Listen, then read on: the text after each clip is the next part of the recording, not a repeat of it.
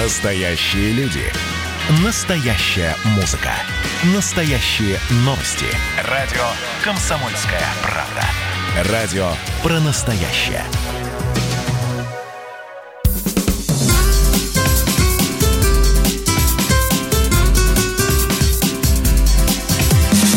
Программа с непримиримой позицией. Вечерний Мордан. И снова здравствуйте в эфире радио «Комсомольская правда». Я Сергей Мордан. Я Мария Баченина. Добрый вечер. Так, а, значит, давайте поговорим немножко про Ливан. По... Не, не, не, не то, чтобы эта тема, она прям вот э, искренне... Я, я понимаю, что она не может э, там, так сильно волновать слушателей, как э, точно волнует Беларусь. А, но то, что произошло и то, что происходит сегодня в Ливане, это, знаете, такая вот э, страшная картинка, которая должна напугать и нас в том числе. А случившийся давич там взрыв, когда это было вчера? Позавчера. Позавчера вечером, а, я просто напомню, произошел взрыв почти трех тысяч тонн азотных удобрений по мощности это сопоставимо, соответственно, со взрывом... А, С третью взрыва над Хиросимой, ну, который ну, Можно по-простому, как взрыв тактического ядерного заряда. Просто вот, чтобы совсем было понятно. У советской армии и у стран армии НАТО были тактические боеприпасы, которыми они должны были стрелять друг друга из 150 миллиметровых орудий и минометов. Вот mm-hmm. по мощности это примерно то же самое. Но а для Ливана этот взрыв, который уничтожил, ну, хорошо, там, если не половину города, то, то, то, то точно весь а, торговый порт, который, наверное, давал половину доходов города, это, наверное, последний удар, после которого мировому сообществу нужно начинать думать не о спасении, ставшем давным-давно уже привычным какой-нибудь Северной Корее, в которой не уродился рис, а о спасении маленькой, но довольно важной ближневосточной страны. Очень, да, и очень исторически богат. Важно, это правда. Да, очень важной да. страны. С нами и... на связи Антон Любич, экономист. Вечер. Здрасте, Антон. Антон. Антон, слышно да, да, нас? Добрый вечер. Да, да, добрый вечер. А, мы прочитали ваш большой текст а, в Фейсбуке по поводу Ливана. А, просто для того, чтобы слушатели максимально быстро вошли в контекст, а, давайте начнем с того, почему этот взрыв вот стал таким действительно классическим черным лебедем, который и придумал ливанец Насим Талеб. По очевидной причине, потому что Ливан на сегодняшний день уже находится в глубочайшем экономическом и социальном кризисе.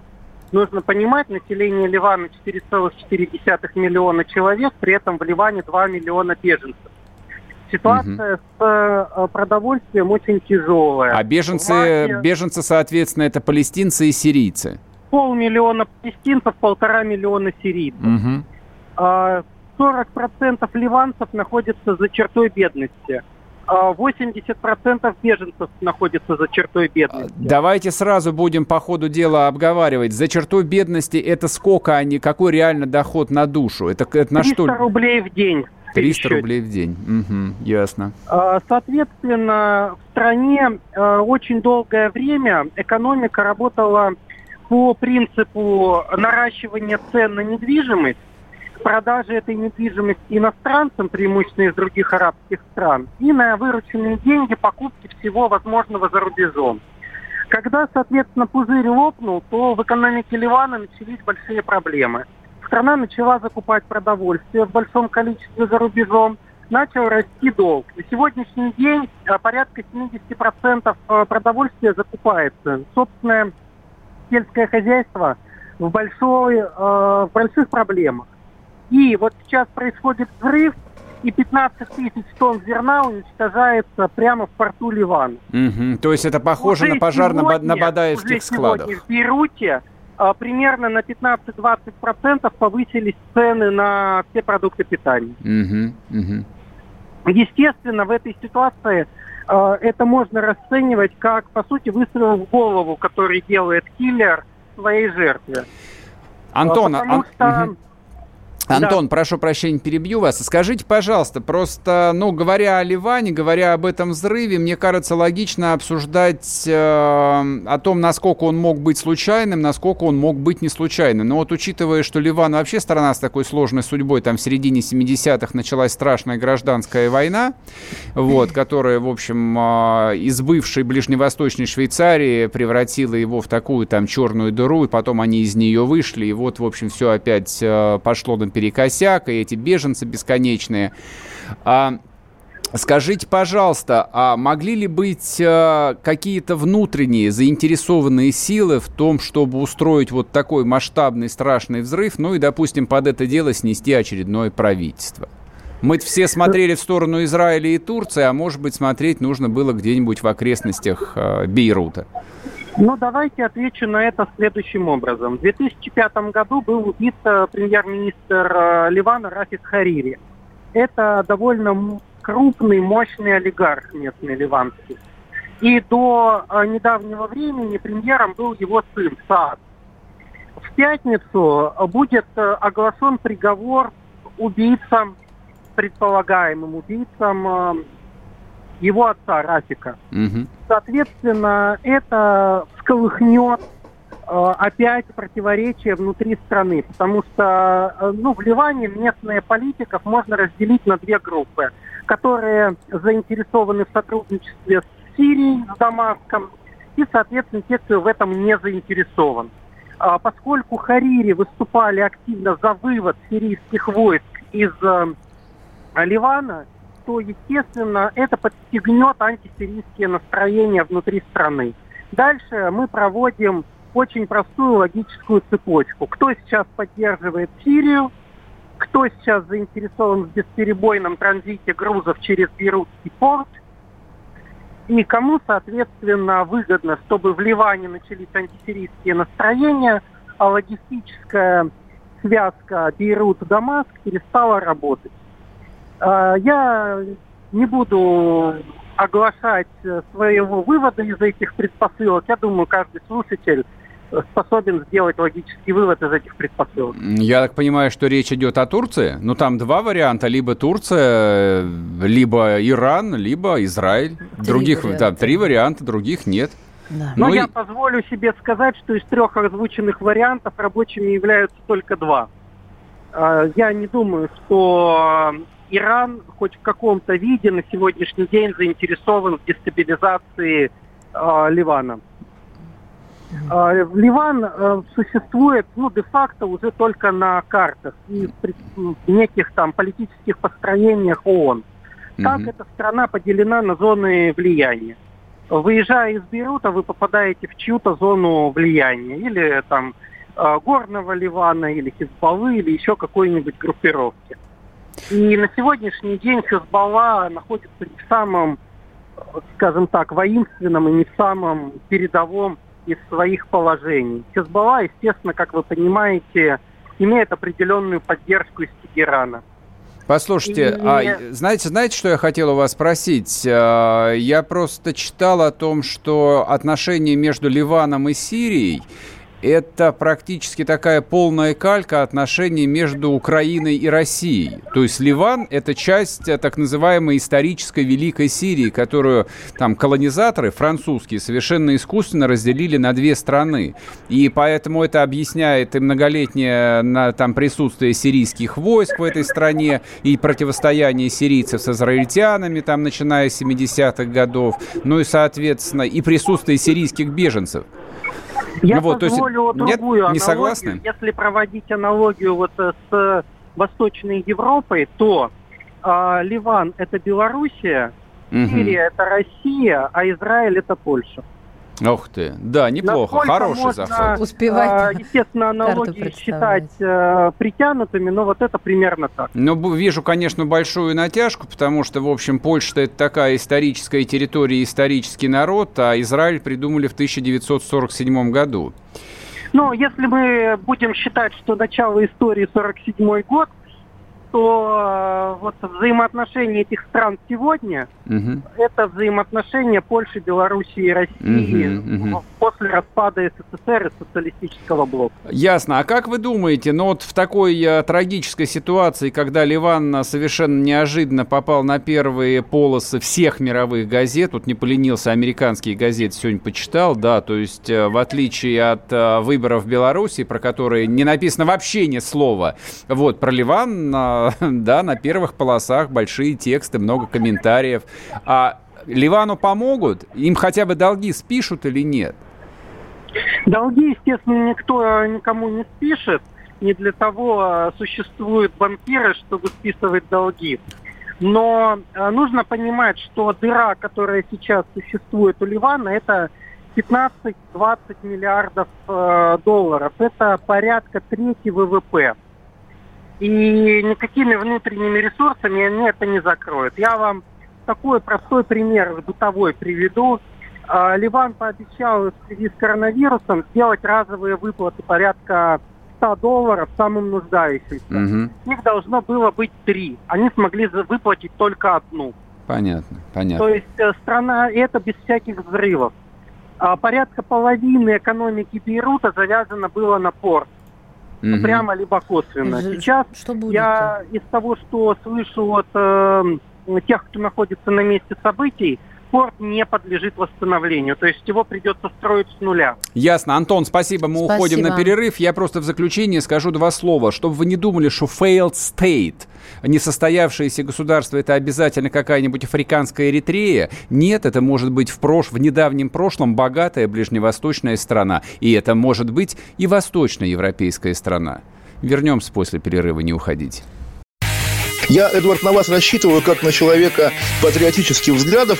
То возникает вопрос, а куда податься русскому мужику? Ну, разве что в ЧВК Вагнера.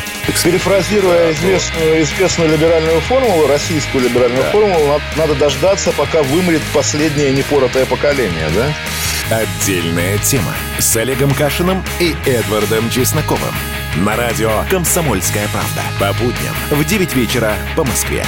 Тоже мочить в сортире, но других и не так.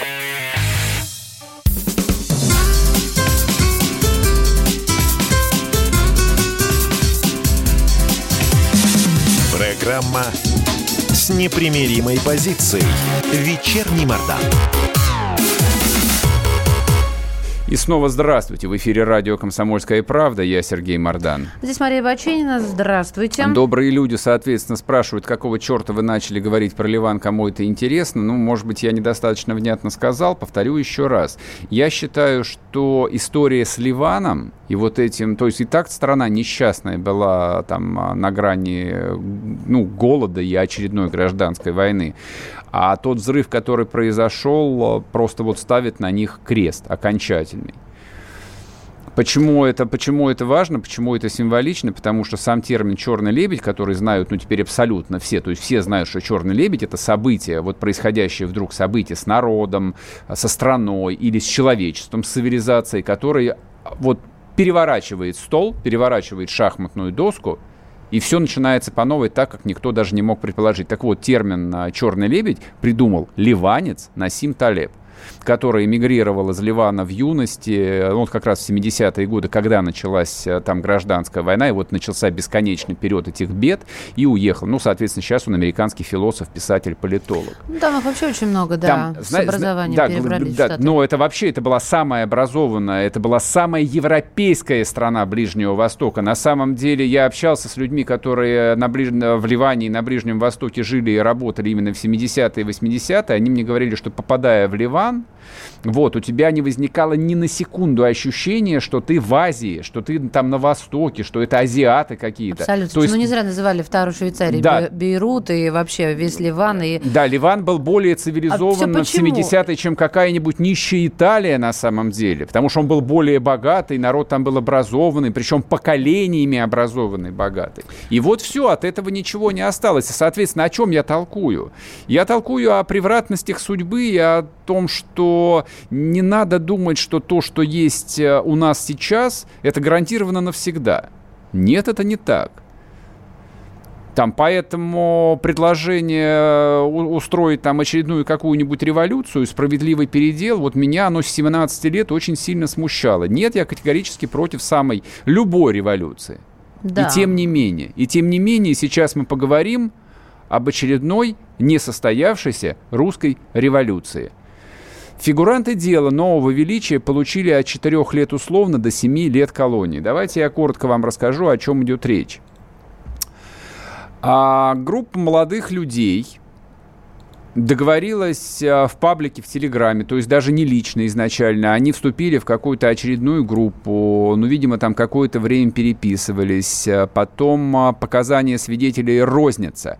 Один утверждает, что инициатором личной встречи стал провокатор силовых структур, Не, ну ключево, ты, ключевой ты, свидетель обвинения, которого называют Руслан Д. Да, ты заход сделаешь, что они не собирались встречаться, не... ничего не собирались делать, а тут вдруг этот Руслан предлагает. Подожди, давайте... нет, не надо делать выводы. Ну, как, Вывод, выводы надо? сделало следствие. Да, я пытаюсь более, более-менее обстоятельно изложить э, просто вот историю, чтобы люди понимали, о чем мы говорим. Итак, э, возник, возник некий повод, молодые люди, их там было, ну, менее 10 человек, начали встречаться, начали э, вот обсуждать, как им переустроить справедливым, прекрасным образом Россию? Как построить прекрасную Россию будущего? Кто-то предложил написать устав. В этом уставе зафиксировали организационную структуру, в которую входила и боевая группа. Это уже признак. И финансовая. Ну, в общем, все по-взрослому. Они даже ездили куда-то в лес, а, где, я, да, где якобы значит, э, стреляли по банкам и пытались сделать э, коктейли Молотова. Ну, в общем, готовились ну, типа к революции. страдали, Но, да. по большому счету, вот в любой другой ситуации ситуации я бы, ну, с высоты своего, скажем так, взрослого возраста сказал бы, ну, господи, дети, романтики революции там а, бывает. Вообще не о чем разговаривать. Но в данном случае все пошло не так. В данном случае в этой э, организации, ячейке, группе оказалось несколько оперативников МВД. Несколько? Несколько, несколько, Уже не один, ага. несколько. И они эту историю начали раскручивать как дело экстремистской организации. И все это тянулось несколько лет. И, в общем, кроме ощущения ужаса, это ни у кого ничего не вызывало. И вот сегодня вся эта история закончилась. А Значит, коротко скажу. Анну Павликову приговорили к 4 годам условно, Марию Дубовик 6 годам условно, Строкат, слышите, какие? 6 лет условно. Ничего так себе. Дмитрию Полетаеву 6 лет условно и освободили в зале суда. Максиму Рощину 6,5 условно. И теперь настоящие срока получили Руслан Костыленко в 7 лет колонии общего режима, Вячеслав Крюков 6 лет колонии общего режима, Петр Карамзин 6 лет и 6 месяцев колонии общего режима. Это вообще сложно поверить даже. У Жизнь нас такие срока дают убийцам, просто чтобы было понятно. То есть вот а, в системе ценностей в Уголовном кодексе преступления, даже теоретические, мысли преступления против государства оцениваются вот примерно по той же степени тяжества, как убийство живого человека. Сейчас обсудим это с Екатериной Винокуровой, журналист, член Совета по правам человека при президенте Российской Федерации. Кать, здрасте. Здравствуйте. Вы следили за этим делом с самого начала. Вот э, предыдущий раз, когда мы собирались об этом поговорить, не удалось вас э, вывести в эфир. А сегодня вот тот самый случай, когда очень ждем вашего мнения про всю эту историю. Ну, смотрите, я бы хотела, я слушала ваше краткое изложение этого дела, я бы хотела внести буквально одно уточнение – а, дело в том, что устав предложил написать не кто-то, а сознательный провокатор, угу. который на суде а, его личность удалось в итоге реконструировать. Это некий Раду Зелинский, гражданин Молдовы, а, который на суде признался, что он специально вот коллекционирует такие экстремистские организации, что ему нравится потом решать ему доставляет удовольствие решать э, вопрос о том, как он будет ломать чужие судьбы. То есть, угу. ну, то есть у них записались не то, что... Это садист какой-то. Там записался маньяк. Да который сломал сейчас э, молодым людям судьбы ради собственного удовольствия. Вот. Э, теперь, что касается всего остального.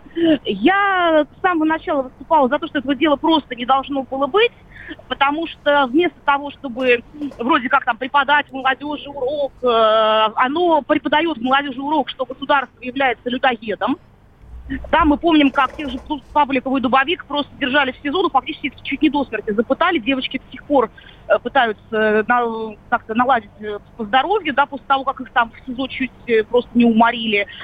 А, сроки чудовищные. Я согласна с вашей оценкой, что получается, что чат у нас приравнен к убийству живого человека, и от этого дела, разумеется, остается ощущение просто общей несправедливости и того, что ну, государство в данном случае повело себя очень неправильно. Слушайте, ну а в чем логика-то? Вот э, я, честно говоря, не склонен к тому, чтобы м, допускать неразумность государства. То есть я, с другой стороны, не считаю, что в нем все очень правильно устроено, но, тем не менее, там э, по собственному желанию ломать себе ноги, подрывать э, репутацию точно никто не стал бы. Зачем пошли вы на этот принцип? В чем интерес-то, по вашему мнению? Ну, вы знаете, я тоже являюсь сторонником того, что государство должно быть сильным, да, то есть я, я не революционер совершенно. Значит, в данном случае, как мне кажется, э, в итоге его дело дотащили зубами до конца, да, действительно стреляя себе по ногам, чтобы, как сказать, спа- э, лож, эм, руководствуясь ложными представлениями о спасении чести мундира вот этих оперативников, которые изначально завели это дело. А оперативники ФСБшные были или полиция? По-моему, полиция. Так, ну так ты что, что у нас А что честь, честь мундира полиции так дорого стоит, то есть я понимаю, были бы чекисты еще. Ну, вот Давайте это уточним.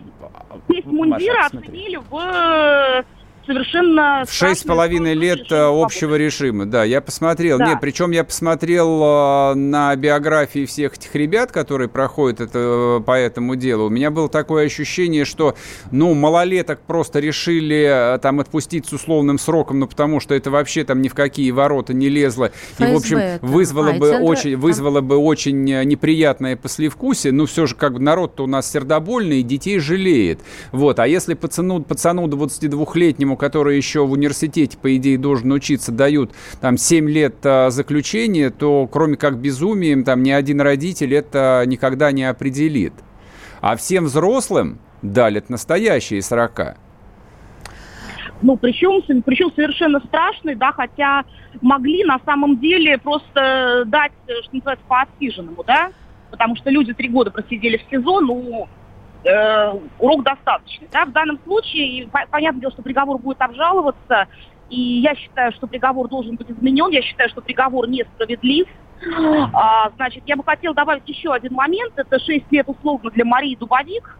Э, Дело в том, что я вот в- конкретно про Дубовик э, знаю больше всего. Да, я читала, э, кстати, сообщение чата, ну, когда как журналист расследовал это дело.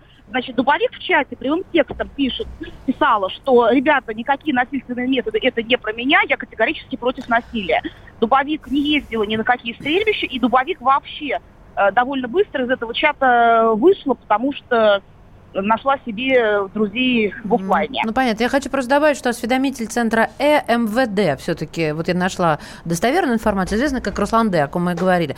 И еще хочется добавить, что мотив так и не найден. То, что всегда ищут в первую очередь. Да, да, не, на, не найден мотив, и в основу приговора легли показания, э, всего одни показания парня, который заявил потом, что их э, из него выбивали пытками, и который их э, изменил, ну, офи- офи- официально от них отказал. Катерин, сейчас мы, уйдем, мы сейчас уйдем на перерыв двухмину- двухминутный, не отключайтесь. Вернемся и продолжим тогда разговор. Говорим о приговоре фигурантам дела нового величия. Послушайте, это важно, это про ваших детей.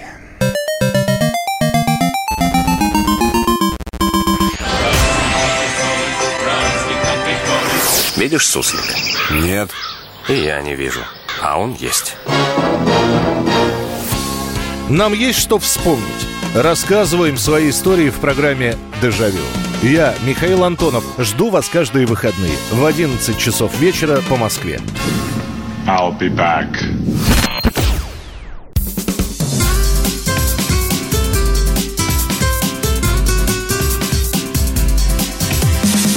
Программа с непримиримой позицией.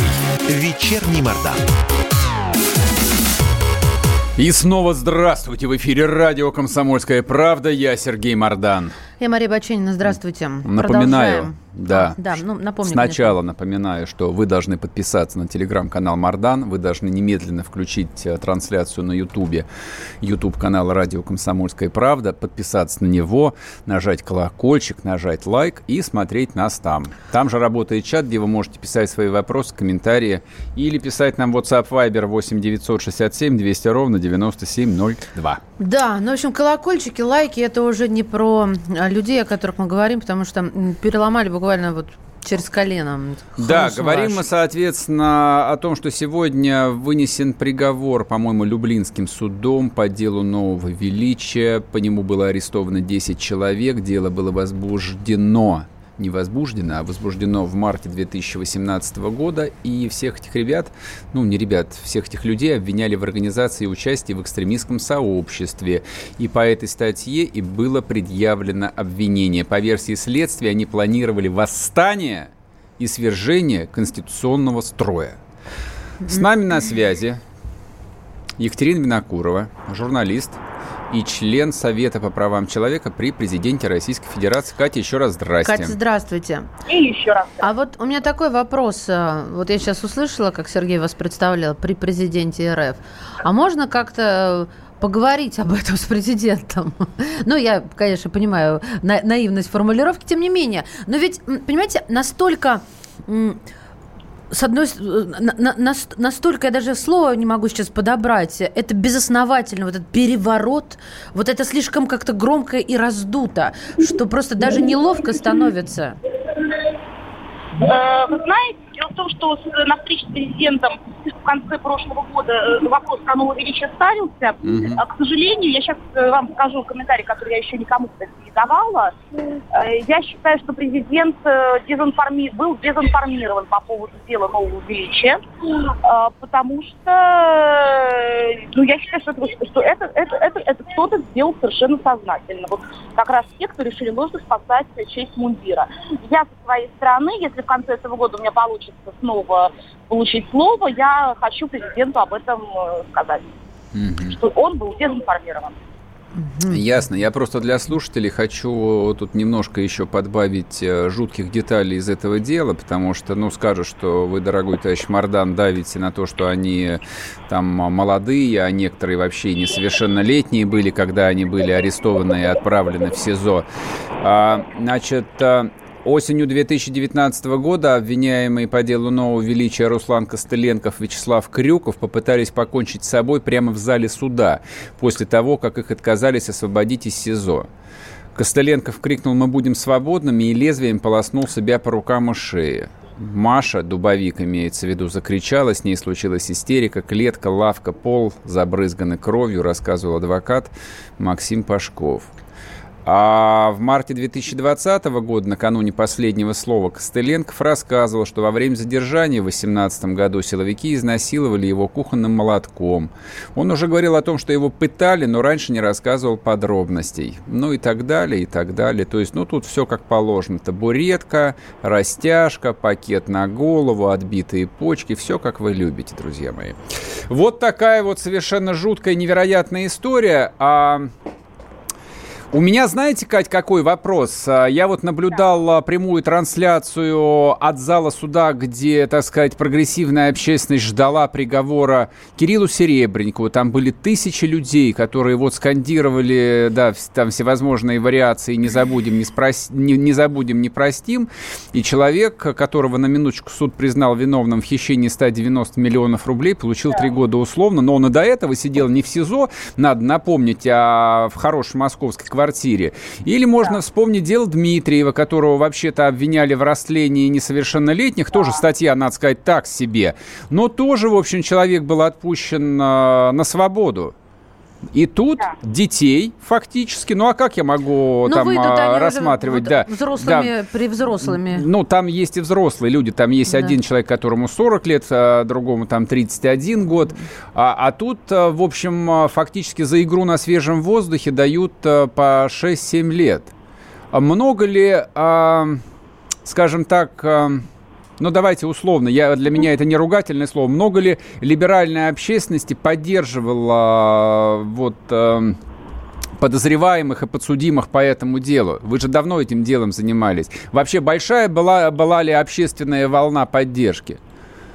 Э, Сергей, ну на самом деле общественная волна поддержки была действительно довольно большая.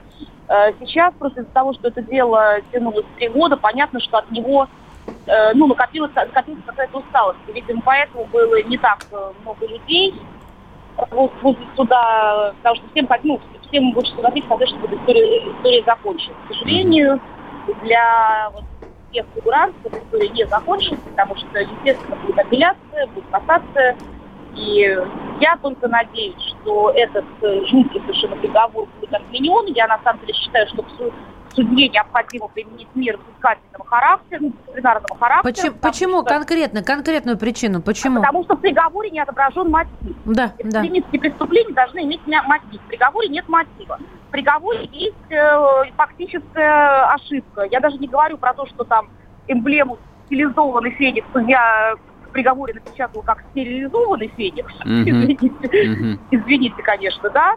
Но, например, э, в приговоре отображается, что якобы а, адвокат, э, как раз Максим Пашков, искал встречу с вот одной из этих агентес э, под кличкой Кошка. На самом деле, вот Пашков выложил скриншот переписки, где эта кошка э, ищет встречи с ним. Угу. Он, э, а он отказывается от этой встречи. Слушайте, а это вот, знаете, вот мне сразу всплыло на ум вот эта фраза а, что не нашли заказчиков у... А, Дело Голунова. Да, у Голунова. И там фраза такая, а, что хотели поставить себе очередную там галочку, выслужиться, тра-та-та. Вот, вот прям вот на ум, вот она лезет ко мне в голову. Но я просто здесь более трагично и возмутительно, конечно же, все. Извините ну, меня за лишние я... эмоции. Просто... Нет, я да. с вами согласна, я поэтому и говорю о ложно понимаемой чести мундира, потому что да. для меня правильно понятая честь мундира это как раз исторгать из своих рядов э, вот так, людей, которые шьют э, вот такие дела, вместо того, чтобы э, защищать нас от реальных да, там, экстремистов, от реальных террористов, они вместо этого фактически вредят государству, потому что, как справедливо Сергей сказал, еще в начале э, нашего обсуждения, что нормальный человек посмотрит на это, ужаснется и скажет, ну, что это за власть вообще такая, которая это допускает. То есть это дело фактически, э, это выстрел в ногу против власти. И этот выстрел осуществили вот эти сотрудники МВД. Да. Ясно. Спасибо, Спасибо большое. С нами была Екатерина Винокурова, журналист, член Совета по правам человека при президенте России. Обсуждаем вынесенный сегодня приговор фигурантам дела нового величия. А группа из 10 человек была арестована и теперь осуждена по обвинению в создании экстремистской организации, которые хотели, соответственно, уничтожить какой-нибудь сонный строй. А мне вот интересно, Сереж, ага. я сейчас наивную вещь спрошу, ты только не обижайся. А, а как они бы это сделали? Смотри, нет, я, э, ну как, ну вот они тренировались там вроде стрелять, стрелять по банкам. Я тоже стреляла по как? Предлагаю обсудить другое, просто чтобы ну, наш, хорошо. да, чтобы эта тема, она не вырождалась вот в такое вот мамкинское обсуждение. Да, о, о боже мой, осудили детей. Ну... Нет, на самом деле как бы осудили взрослых э, людей. Я тут... Клонит, а, клонит да, это, да, я, я, я проставлю как бы верно акцент. Я-то убежден в том, что 20-летний человек, э, это взрослый человек. Я тоже без, убеждена да, в без, без всяких скидок. Но тут скорее не мамкина, а обостренное чувство справедливости с усталостью смешано. Для России, а, ну вот как бы с ее там совершенно чудовищной кровавой историей, то есть мы страна, пережившая за сто лет две революции, просто три революции, 905, 17 и 90 год, Четыре, 93 год одну. еще. Четыре ну, революции за ну сто ну, лет. Ладно. Поэтому для нас, конечно, тема, вот, э, так сказать, изменения конституционного строя, а, конечно, безусловно, больная. И я чисто теоретически даже могу понять, почему государство с такой звериной совершенно лютой беспощадностью карает даже за, казалось бы, невинные игры, такие вот э, э, такти, тактические игры, тактические учения по возможному Морской свержению такой, да. э, там, государственного строя. Другое дело, что ну, опять-таки, понимая, а, что Россия живет в мире реальных, страшных, масштабных угроз, с которыми она борется, и, надо сказать, в общем, достаточно успешно, там достаточно напомнить, что там Россия подавила совершенно дикую волну терроризма, которая захлестывала нас там вплоть э, до конца 90-х, начала 2000-х годов. Стоит ли обращать внимание на такие, ну, мягко говоря, не очень серьезные вещи? Ну, вот, и вот, я для, вот я для себя там, а, признаться, не могу найти однозначного Ты ответа. же сам сказал, что это и про ваших детей, имею в виду Да, всех да, конечно, детей. и про ваших надо. детей, конечно. Цивилизованное государство все-таки мы мы Понимаешь ли, хотим в чем его. дело? А, мы смотрим на этих вот русских мальчиков и девочек, которые читают, там, не знаю, какую-нибудь литературу анархистов конца 19 века, и отличаем их от тех бородатых мальчиков и девочек, которые читают ваххабитскую литературу. Мотивы немножко разные, но для государства в них почти нету Это не та различий. нота, на которой ты должен заканчивать. Нет. Нота, на случае. которой нужно заканчивать, что государство должно выполнять свой функционал, а не давить железным каблуком живое тело. В любом Спасибо. случае, вот что я могу сказать. Ладно, вернемся после перерыва. Тема бесконечная. Программа с непримиримой позицией. Вечерний Мордан.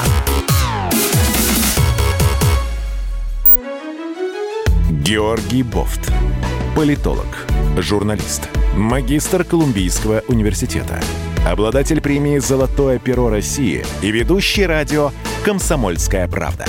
Авторскую программу Георгия Георгиевича «Бофт знает». Слушайте каждый четверг в 17.00 по московскому времени. А Что такое деньги по сравнению с большой геополитикой? Мы денег тут не считаем.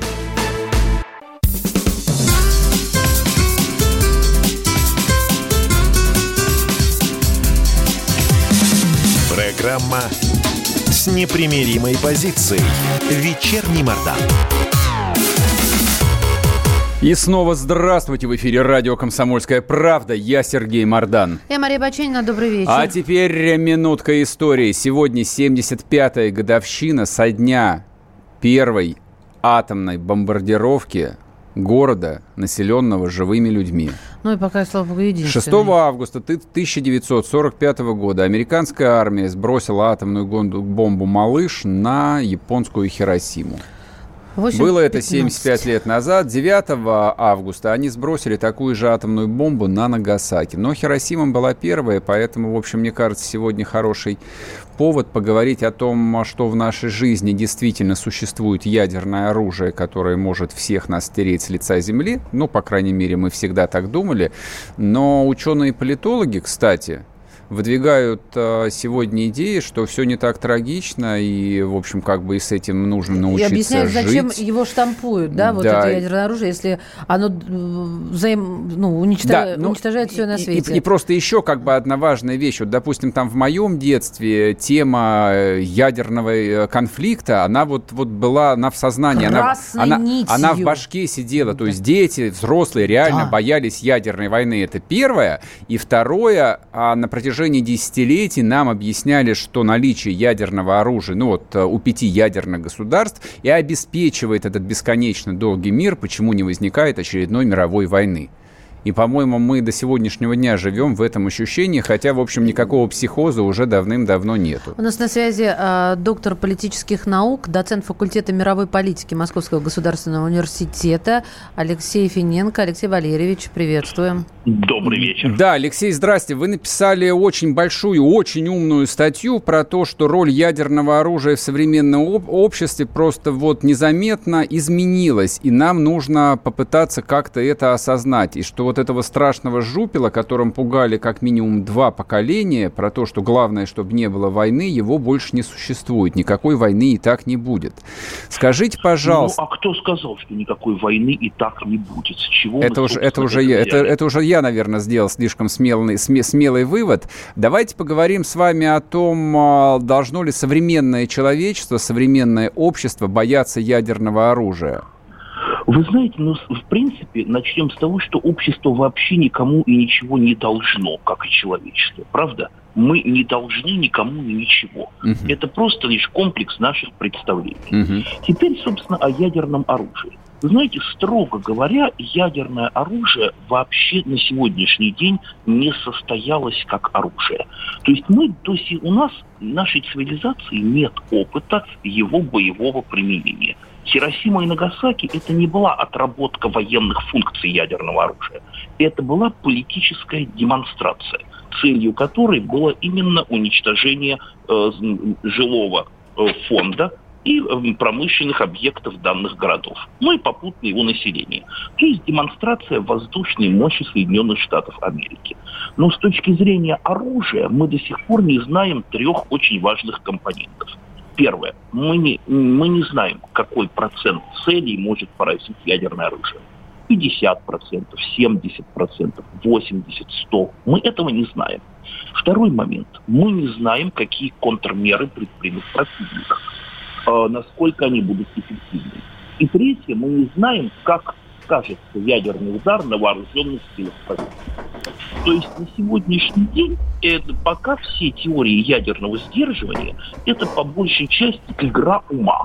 Угу. Размышления на уровне, а что будет если? Ну, давайте, конечно, порассуждаем, что будет если. Это, конечно, интересно, но тем не менее.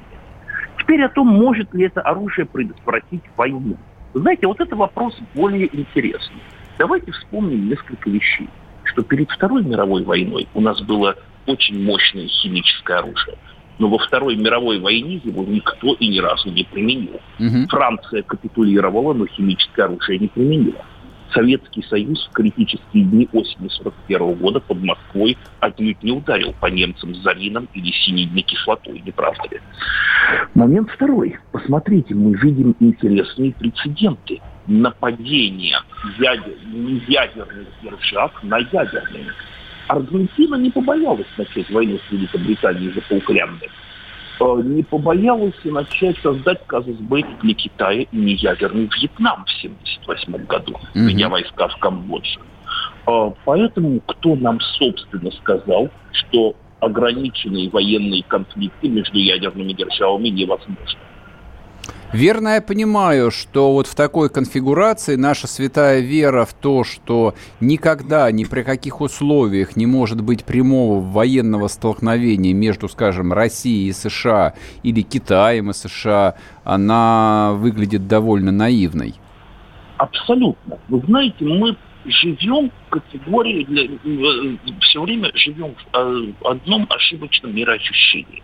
Для нас любая война – это обязательно Вторая мировая война. Но угу. давайте вспомним весь 19 век. Ведь тоже больших войн между великими державами не было между Наполеоном и Сараево между 1815 и 1914 годами. Да, были локальные конфликты типа Крымской войны. Кстати, напомню, например, что роман Гончарова «Обломов» происходит во время Крымской войны. Действие. Кто-нибудь там ее сильно ощущает? Угу. А, или, например, франко-прусская война, австро-прусская. Набор пограничных демонстраций. Э, и так было, в общем-то, сто лет, скажем прямо. Тоже период долгого мира.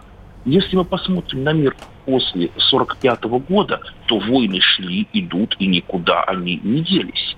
Опосредованные конфликты между Советским Союзом и США происходили регулярно. Но ведь и в XIX веке была большая игра между Российской и Британской империей с опосредованными военными конфликтами.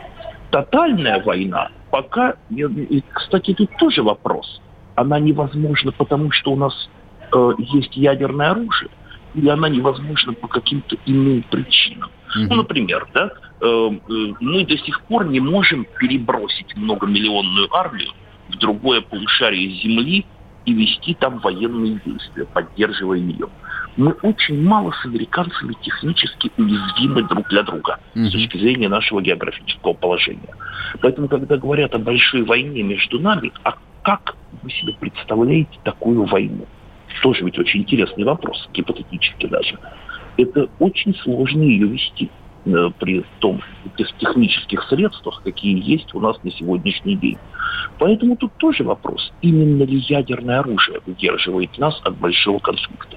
Алексей Валерьевич, а мы точно не успеем эту тему подробно проговорить, к сожалению. Спасибо вам большое. Надеюсь, что у нас еще будет э, повод э, в эфире или лично пообщаться вот о таких глобальных интересных вопросах. С нами был Алексей Финенко, доктор политических наук, доцент факультета мировой политики МГУ имени Ломоносова. Говорили мы о сегодняшней 75-летней годовщине бомбардировки Хиросимы. Вернемся к вам завтра. Будьте здоровы. Обнимаю всех. Присоединяйтесь к нам в социальных сетях.